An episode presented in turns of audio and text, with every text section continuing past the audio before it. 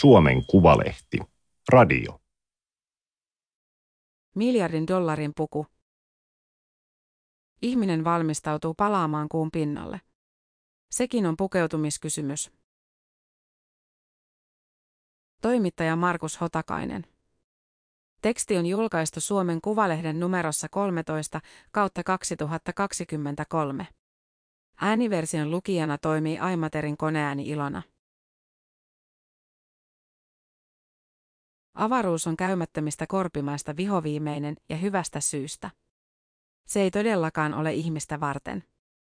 Painottomuus, ilmaton tyhjiö, hiukkassäteily, mikrometeoroidit, satojen asteiden lämpötilan vaihtelut. Oikeastaan mikään ei tee avaruudesta houkuttelevaa matkakohdetta, ehkä kevyen olon takaavaa painottomuutta lukuun ottamatta.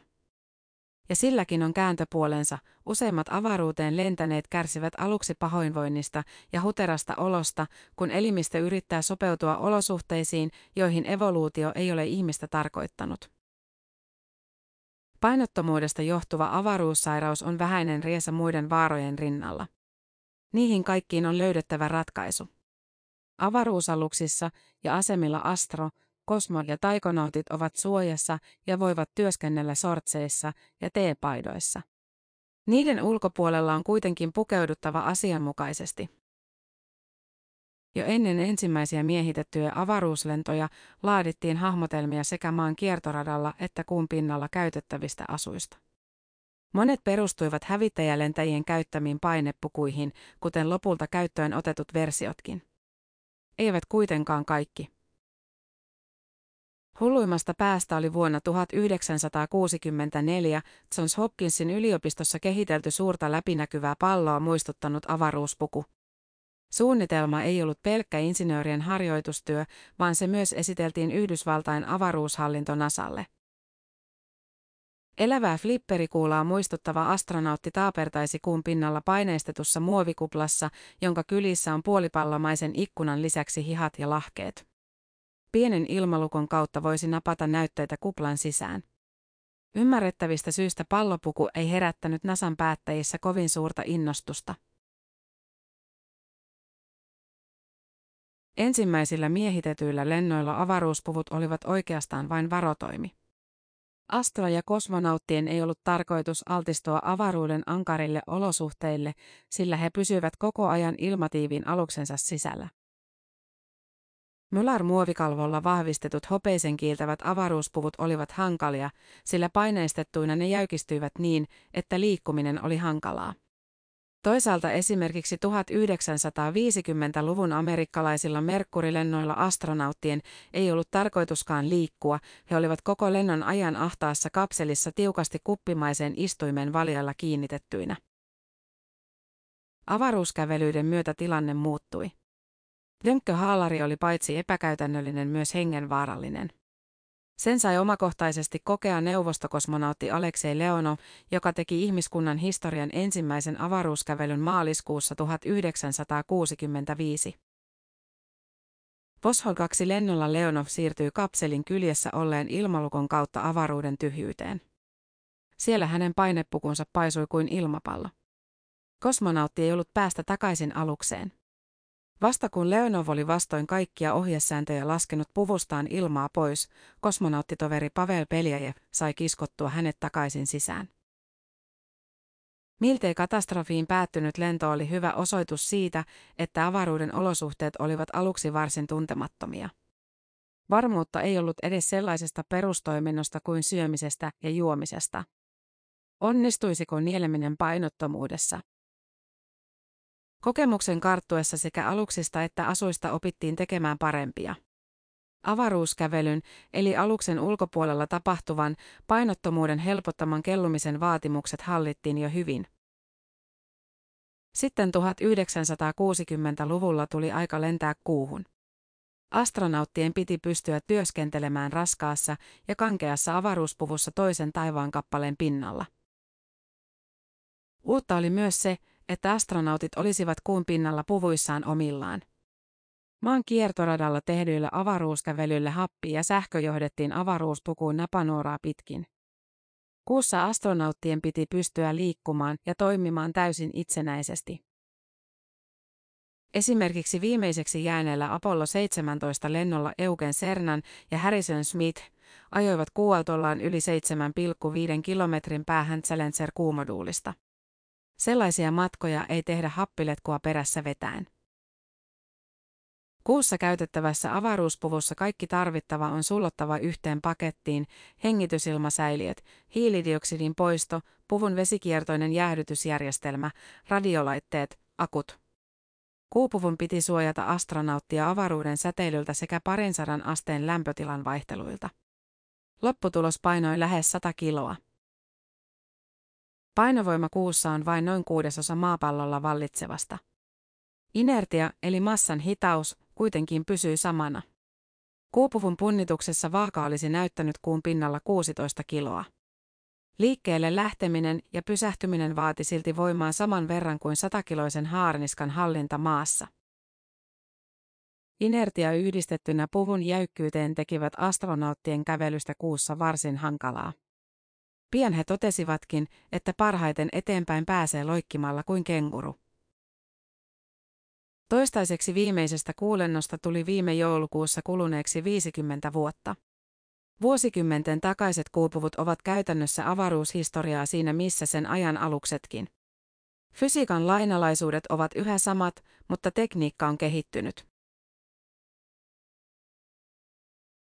Ihmisen on tarkoitus palata kuuhun joulukuussa 2025. Matka tehdään uusilla aluksilla, joita vauhdittavat uudenlaiset kantoraketit. Myös kuussa käytettävä avaruuspuku on uusi ja uudenlainen, se esiteltiin maaliskuun puolivälissä. Kuupuvun prototyyppejä on julkistettu aiemminkin jo useita. NASAn oli tarkoitus kehittää itse 2020-luvun avaruuspuku kuukävelyjä varten, mutta Yhdysvaltain ilmailu ja avaruushallinnon parhaita perinteitä noudatellen siitä oli tulossa tolkuttoman kallis. Niinpä projekti päätettiin kesällä 2022 ulkoistaa alihankkijoille. Maaliskuussa esitelty kuupuku on tämän ulkoistuksen tulos. Kehitystyö on tehty Axiom Space-yhtiössä. Niin ikään Nasan perinteitä kunnioittain, puvun nimi on kryptinen ja huonosti suuhun taipuva lyhenne AXEMU. Lyhenne tulee sanoista Axiom Extravehicular Mobility Unit eli Axiomin aluksen ulkoinen liikkumisyksikkö. Ehkä on sittenkin perusteltua käyttää lyhennettä. Puvusta ei ole ulkoistettunakaan tulossa mitään halpaa pikamuotia. Pelkän kehitystyön hinta nousee reiluun miljardiin dollariin. Seuraavien kymmenen vuoden aikana kuupukujen hinnan arvioidaan nousevan kaikkiaan yli kolmeen miljardiin dollariin. Puku esiteltiin näyttävässä ja laajasti uutisoidussa tilaisuudessa. Sen yleisväritys on musta.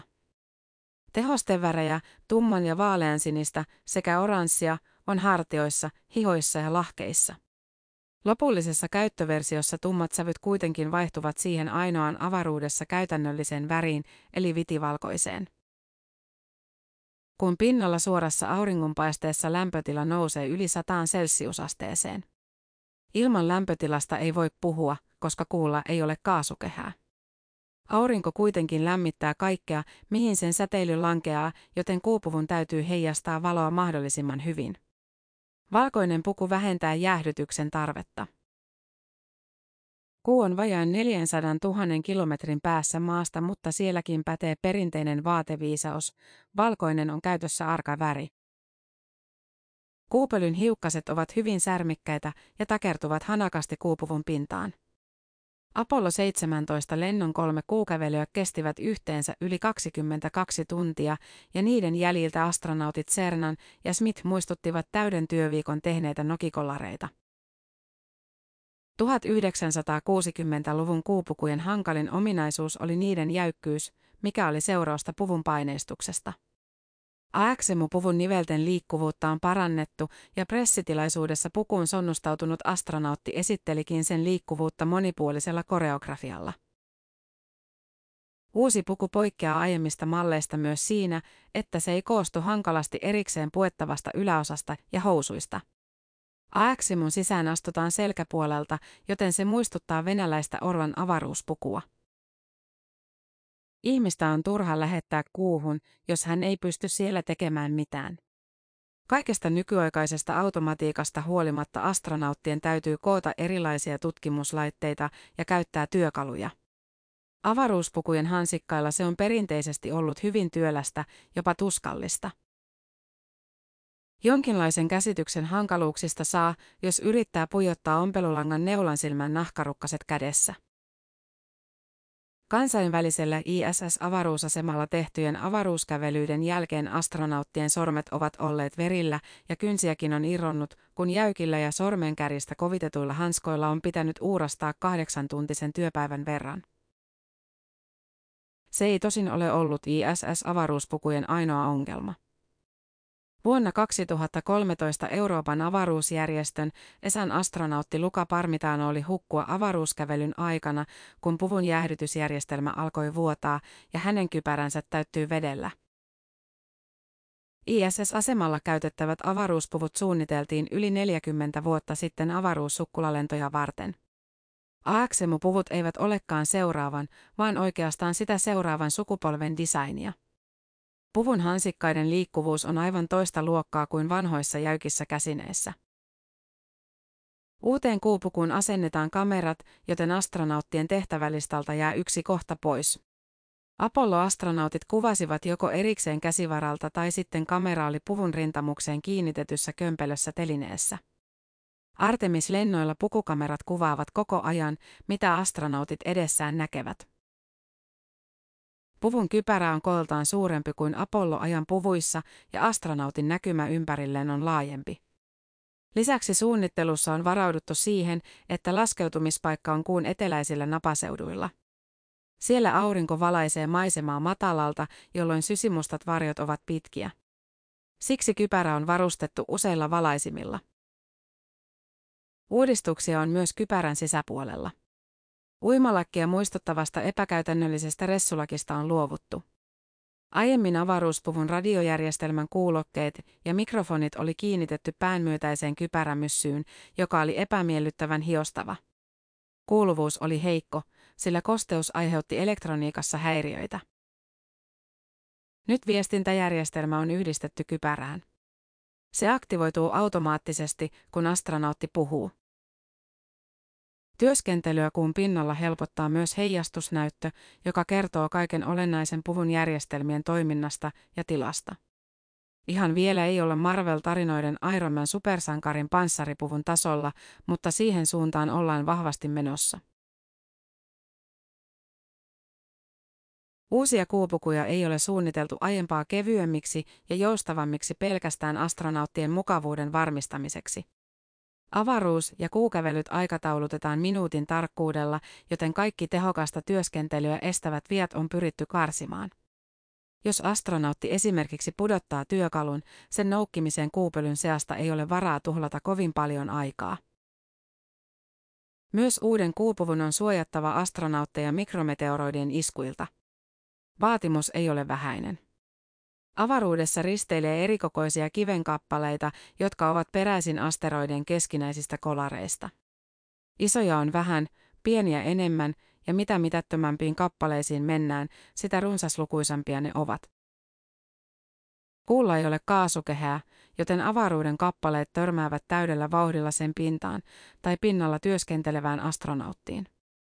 Täysivauhti tarkoittaa kymmenien kilometrien sekuntinopeutta, eli pitkälti yli 100 000 kilometrin tuntinopeutta.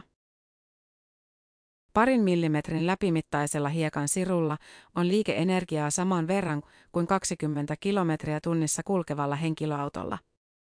Isku ei ole tappava, mutta voi vahingoittaa pukua ja sen laitteita. Axiom Space-yhtiön rinnalla omaa kuupukuaan kehittää Collins Aerospace. Keskinäisestä kilpailusta kertoo jotain, että Aksemu-puvun julkistuksessa ei kovin tarkasti kerrottu sen teknisistä yksityiskohdista. Esimerkiksi puvun paino on salaisuus. NASA on ennenkin käyttänyt alihankkijoita, mutta uutta on, että avaruushallinto ei edes aio ostaa kuupukuja. Ne kuuluvat jatkossakin puvun rakentaneille yrityksille. NASA tekee niistä leasing-sopimukset. Siis jokseenkin samaan tapaan kuin se vuokraa nykyisin SpaceX-yrityksen kantoraketteja ja avaruusaluksia. Avaruusvaattureiden työ ei lopu uusiin kuulentoihin. NASAn seuraava tavoite on miehitetty lento Marsiin erittäin alustavasti vuonna 2030. Punaisella planeetalla tarvitaan hyvin erilaisia avaruuspukuja kuin kuussa. NASA on jo aloittanut testit, joilla selvitetään erilaisten pukumateriaalien kestävyyttä Marsin oloissa. Tämä oli Suomen Kuvalehden juttu, miljardin dollarin puku. Ääniversion lukijana toimi Aimaterin koneääni Ilona. Tilaa Suomen Kuvalehti osoitteesta suomenkuvalehti.fi kautta tilaa.